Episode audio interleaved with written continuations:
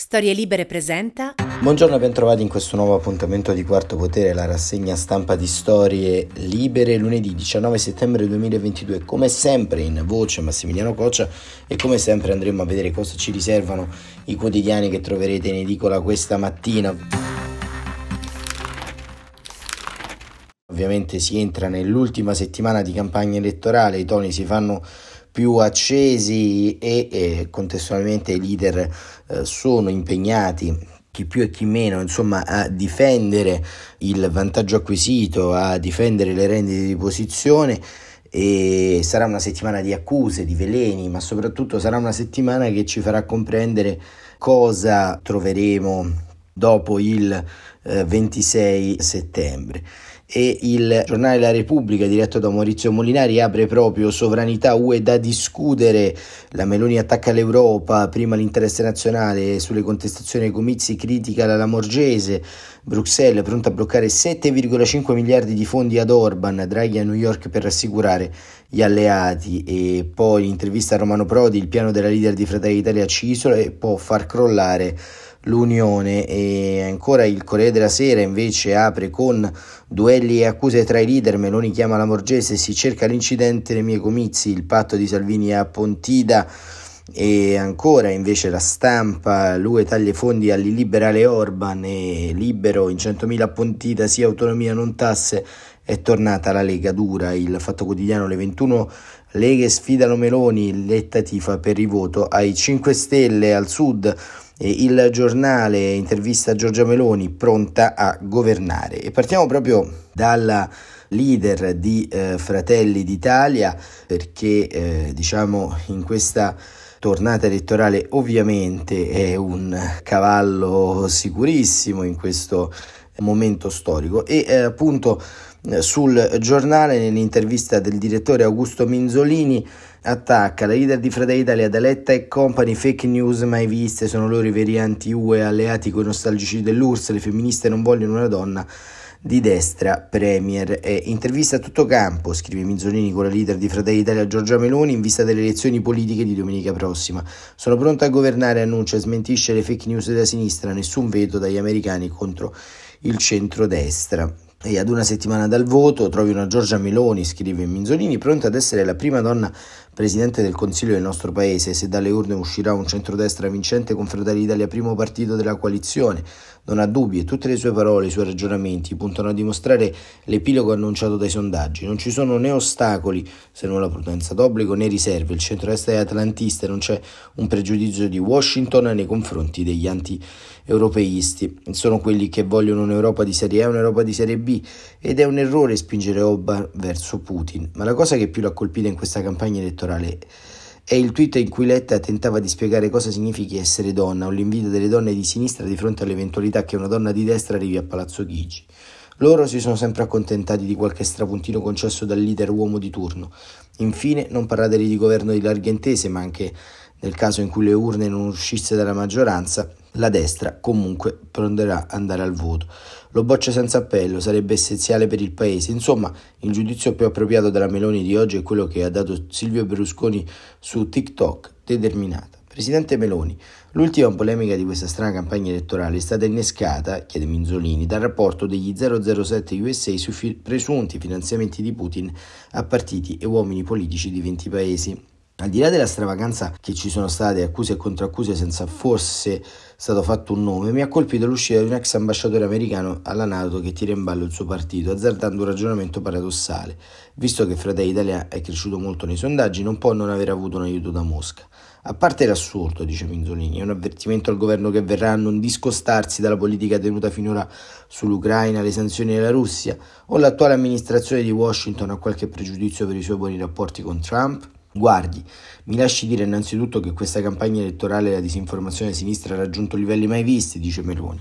I fatti smentiscono sistematicamente le fake news del PD e dicono che Fratelli d'Italia e il centrodestra hanno sempre votato in Parlamento per sostenere l'Ucraina con ogni mezzo, sanzioni e invio di armi compresi, che il collocamento occidentale rispetto agli impegni assunti in sede di Alleanza Atlantica sono scritti chiaramente nel programma comune del centrodestra. Sulle parole dell'ambasciatore Volker non c'è molto altro nulla da aggiungere se non il fatto che è stato lui stesso a chiarire che Fratelli d'Italia non c'entra nulla con la Russia. sono altri a dover spiegare il loro posizionamento internazionale. Penso al segretario del PD Letta che si è alleato con i nostalgici dell'Unione Sovietica che hanno votato contro l'ingresso di Svezia e Finlandia nella Nato e che scrivono nero su bianco nel loro programma che va interrotto subito l'invio di armi in Ucraina. Sono convinta che non ci sia alcun pregiudizio dell'attuale amministrazione statunitense nei confronti di un possibile governo di centrodestra e mi pare che il Dipartimento di Stato americano abbia più volte dichiarato che lavorerà con qualsiasi governo.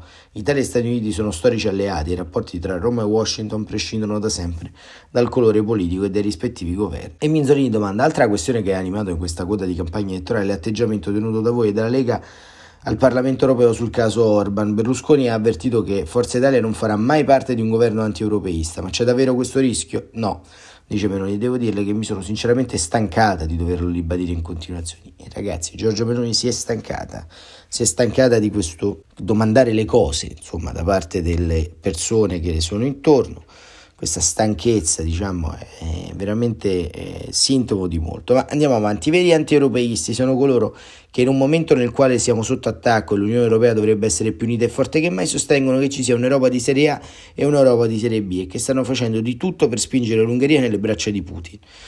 Vuole informare Giorgia Meloni, eh, viene da commentare che l'Ungheria già c'è nelle braccia di Putin, ma andiamo avanti. È un enorme favore al Cremlino spingere Budapest fuori dalla UE e addirittura dalla Nato. E non siamo i soli a dirlo, ma lo ha ripetuto anche il Dipartimento di Stato che ha stigmatizzato quanto accaduto al Parlamento europeo.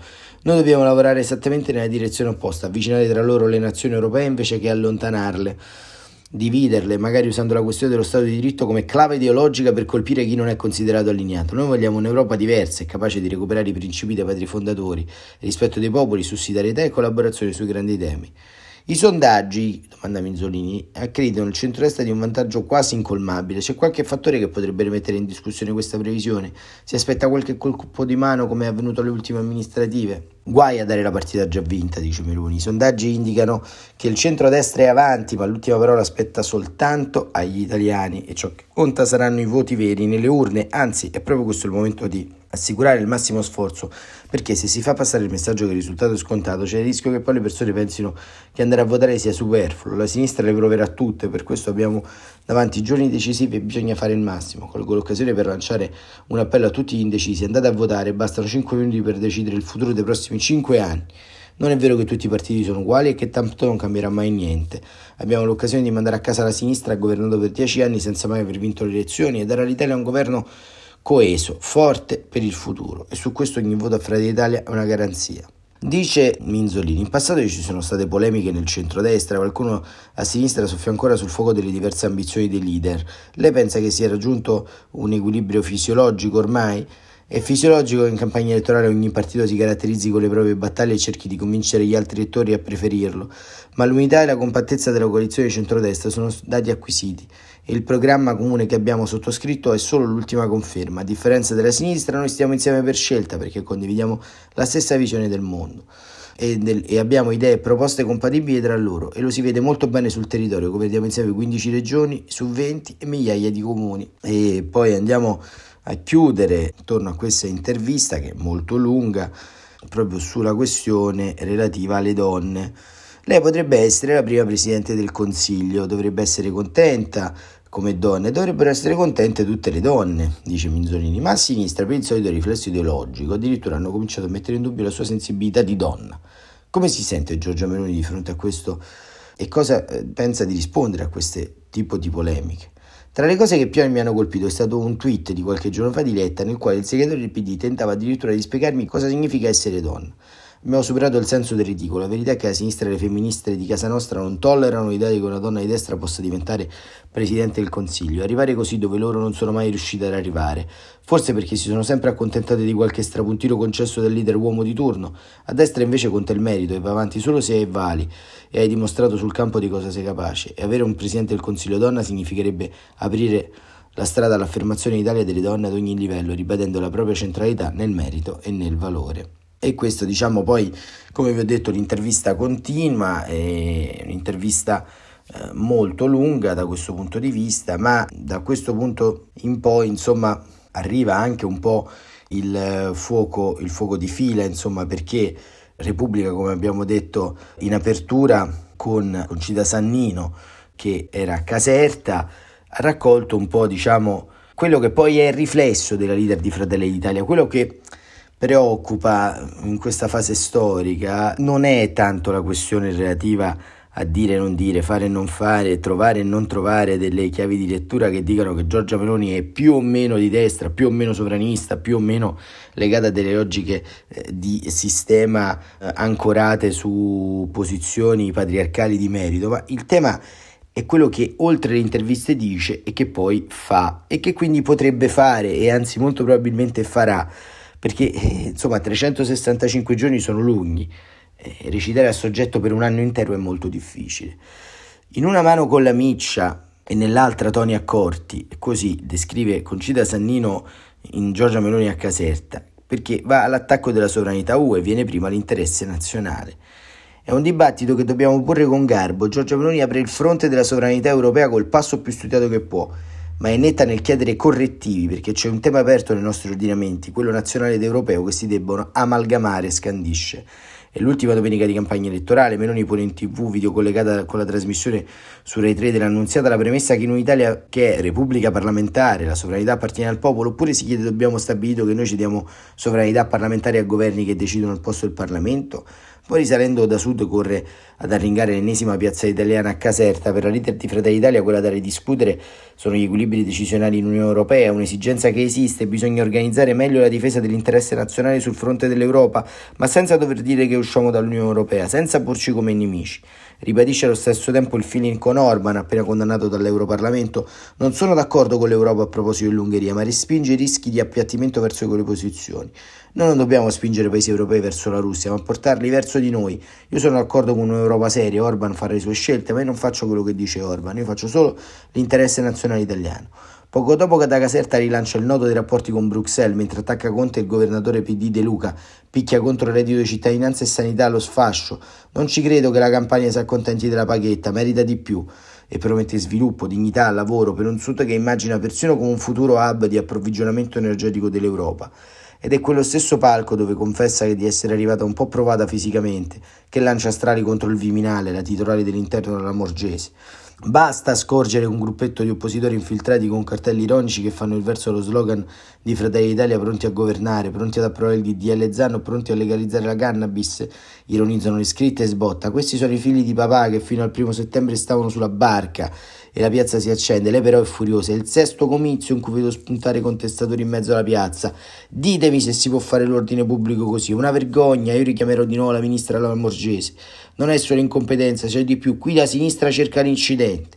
Quindi ai suoi non rispondete, non ci cascate con noi, non si attaccano. Nella piccola ma gremita piazza Dante, con giovani famiglie disoccupati e molte donne, la Presidente Fratelli d'Italia punta su rincari e inflazioni, quindi tra gli applausi rimette in discussione la sovranità UE. Lo stiamo vedendo sul tetto a prezzo del gas, come altri paesi difendono i loro conti, ma io ce l'ho non ce l'ho mica con i francesi che ora non ci vogliono dare più la loro energia o quei tedeschi che fanno i propri interessi, io ce l'ho con gli italiani che vogliono ubbidire ai loro.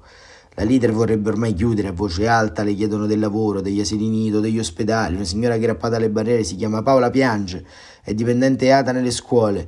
Il MIUR dice che non ha più soldi, non so più come pagare le bollette. Meloni promette di fermarsi con lei dopo nel backstage. Fatemi però andare a casa prima che si addormenti mia figlia, vi prego. Sorride sul finale, sono due giorni che non la vedo. Un sapiente velo protettivo. Peccato venga spazzato via dal più rozzo passaggio in cui la presidente non sa resistere, dalla folla le urlano tieni gli attributi, lei si ferma, si solleva un po' la blusa, abbassa la testa e posa un attimo lo sguardo proprio lì, tra i pantaloni. Non mi pare, ride, ma sta il gioco. Non credo che ce li ho io, forse sono alcuni altri che non ce li hanno per niente. E la piazza apprezza. Ecco questo è il livello, ragazzi. E ragazze, una leader che si guarda nei pantaloni per vedere se è dotata di genitali maschili.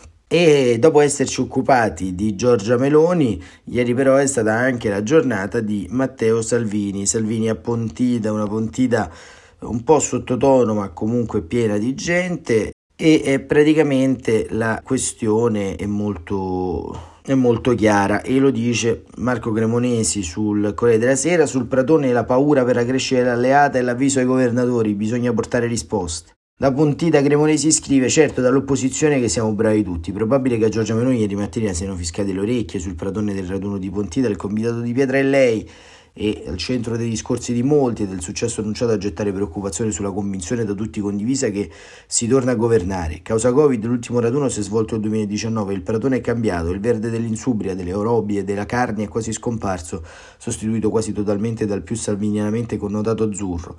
Tra le eccezioni il presidente del Friuli Venezia Giulia Massimiliano Federica con Polo Verdini e scarpe in tinta, del resto i governatori il loro segnale lo hanno dato. Luca Zaia non rinuncia affatto all'identità veneta, i suoi consiglieri sono tutti con la maglietta Maranto e Leone di San Marco e lui ricorda che questo governo non ha scelte, chiunque va a governare non avrà scelta. E indica la scritta autonomia subito, esposta da alcuni dei suoi. Attenzione, l'autonomia, dice il presidente Veneto, vale anche la messa in discussione di un governo. Lo stesso Federica non suona il violino quando dice che la Lega è una ed è unita, ma deve rispondere agli impegni che prende con il suo popolo e con la sua gente, con una giunta. Non basta vincere, bisogna portare risposta a questo paese. Vincere certo, ma il vincere perdendo i voti a vantaggio dell'alleato fa paura, il pratone è pieno, ma per alcuni insofferenti vuol dire poco. Pontida la riempivamo anche quando eravamo al 4%, perché il voto è mobile, lo si coglie anche sul prato che fu del giuramento. Lorenzo fa l'ultimo anno delle superiori lo ammette. Avevo pensato di passare a Fratelli d'Italia, ma noi a Firenze le loro giovanili sono troppo di destra. Lui e la sua famiglia fino al lockdown erano renziani. Ora siamo con la Lega, ma attenzione, a Firenze il terzo polo potrebbe prendere parecchi voti. Lo pensa anche Alessandro, di pochi anni maggiore, che viene dal Veneto, ma le sorprese non finiscono. Anzi, Valeria, 72 anni, e Pozzo d'Adda, ha votato Lega fin da quando esiste, ma ora non seguo più come prima. Ci sono cose nuove, mi piace Italia sovrana e popolare. Marco Rizzo dice cose interessanti. La famiglia di Paola da San Benedetto il Tronto vive di pesca, ma, noi, eh, ma da noi l'hanno distrutta. A San Benedetto sono rimaste tre lampare, tre si devono tutti dare una svegliata. Brizio Maggiore risponde indirettamente ai tanti che sul Pratone sbuffano dicendo che l'avanzata della Lega Sud, al sud sarebbe ancora da rimandare dopo il 25 settembre. Lui, classe 91, assessore a Calimera e consigliere provinciale a Lecce, è convinto il contrario. La Lega anche da noi non è più considerata un partito di altrove, un partito nazionale come gli altri. Giorgia, ben venga. L'importante è che vinca il centrodestra, senza però regalare nulla. Giulio Centenaro, la maglietta con il leone dei consiglieri regionali, e avvisa i naviganti anche se alleati. Il presidenzialismo non è scritto nella Costituzione, l'autonomia sì. Questo per dire che cosa? Che si deve fare prima l'autonomia che il presidenzialismo, anche perché cambiare la Costituzione è più lunga. E così Guido Crosetto è servito. E questa era una breve corrispondenza da Pontida dove si è tenuta diciamo, il raduno della Lega Nord, anzi della Lega senza più Nord, e vedremo insomma domani cosa ci riserverà il dibattito, una piccola postilla è stato protagonista di questa eh, ultima settimana di campagna elettorale e dello scorso fine settimana Carlo Calenda che nel tentare di difendere Matteo Richetti sul quale in questa rassegna stampa non si è mai espresso nessun giudizio di merito sulle presunte accuse di stalking ha deliberatamente accusato la presunta eh, molestata, quindi la persona che ha rilasciato l'intervista a fanpage e che ha generato grande polverone mediatico come una squilibrata. Ecco, allora in questa campagna elettorale, diciamo, il lessico, la gestualità, ma forse anche proprio nella vita e nel lessico di Carlo Calenda si percepisce un'eccessiva rozzezza dei toni, che non è solo dei toni, ma forse anche dell'anima, perché questa campagna elettorale ci sta raccontando più di altro che oltre i toni rassicuranti, le mistificazioni, il linguaggio, il verbo, il lessico eh, è più rivelatore di tanti altri programmi elettorali. Quello della Meloni l'abbiamo appena sentito, quello di Matteo Salvini lo conosciamo, quello di eh, Enrico Letta, eh, diciamo con molte timidezze abbiamo imparato in qualche modo a comprenderlo.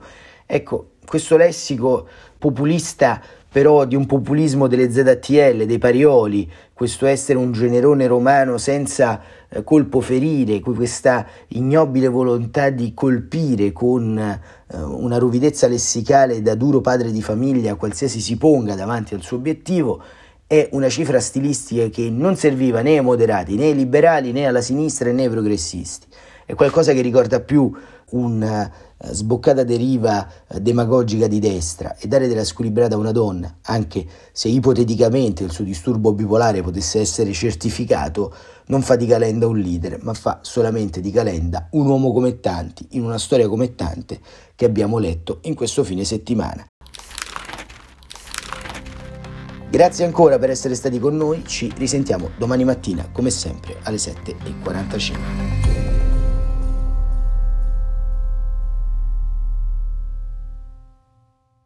Una produzione storielibere.fm di Gianandrea Cerone e Rossana De Michele. Coordinamento editoriale Guido Guenci.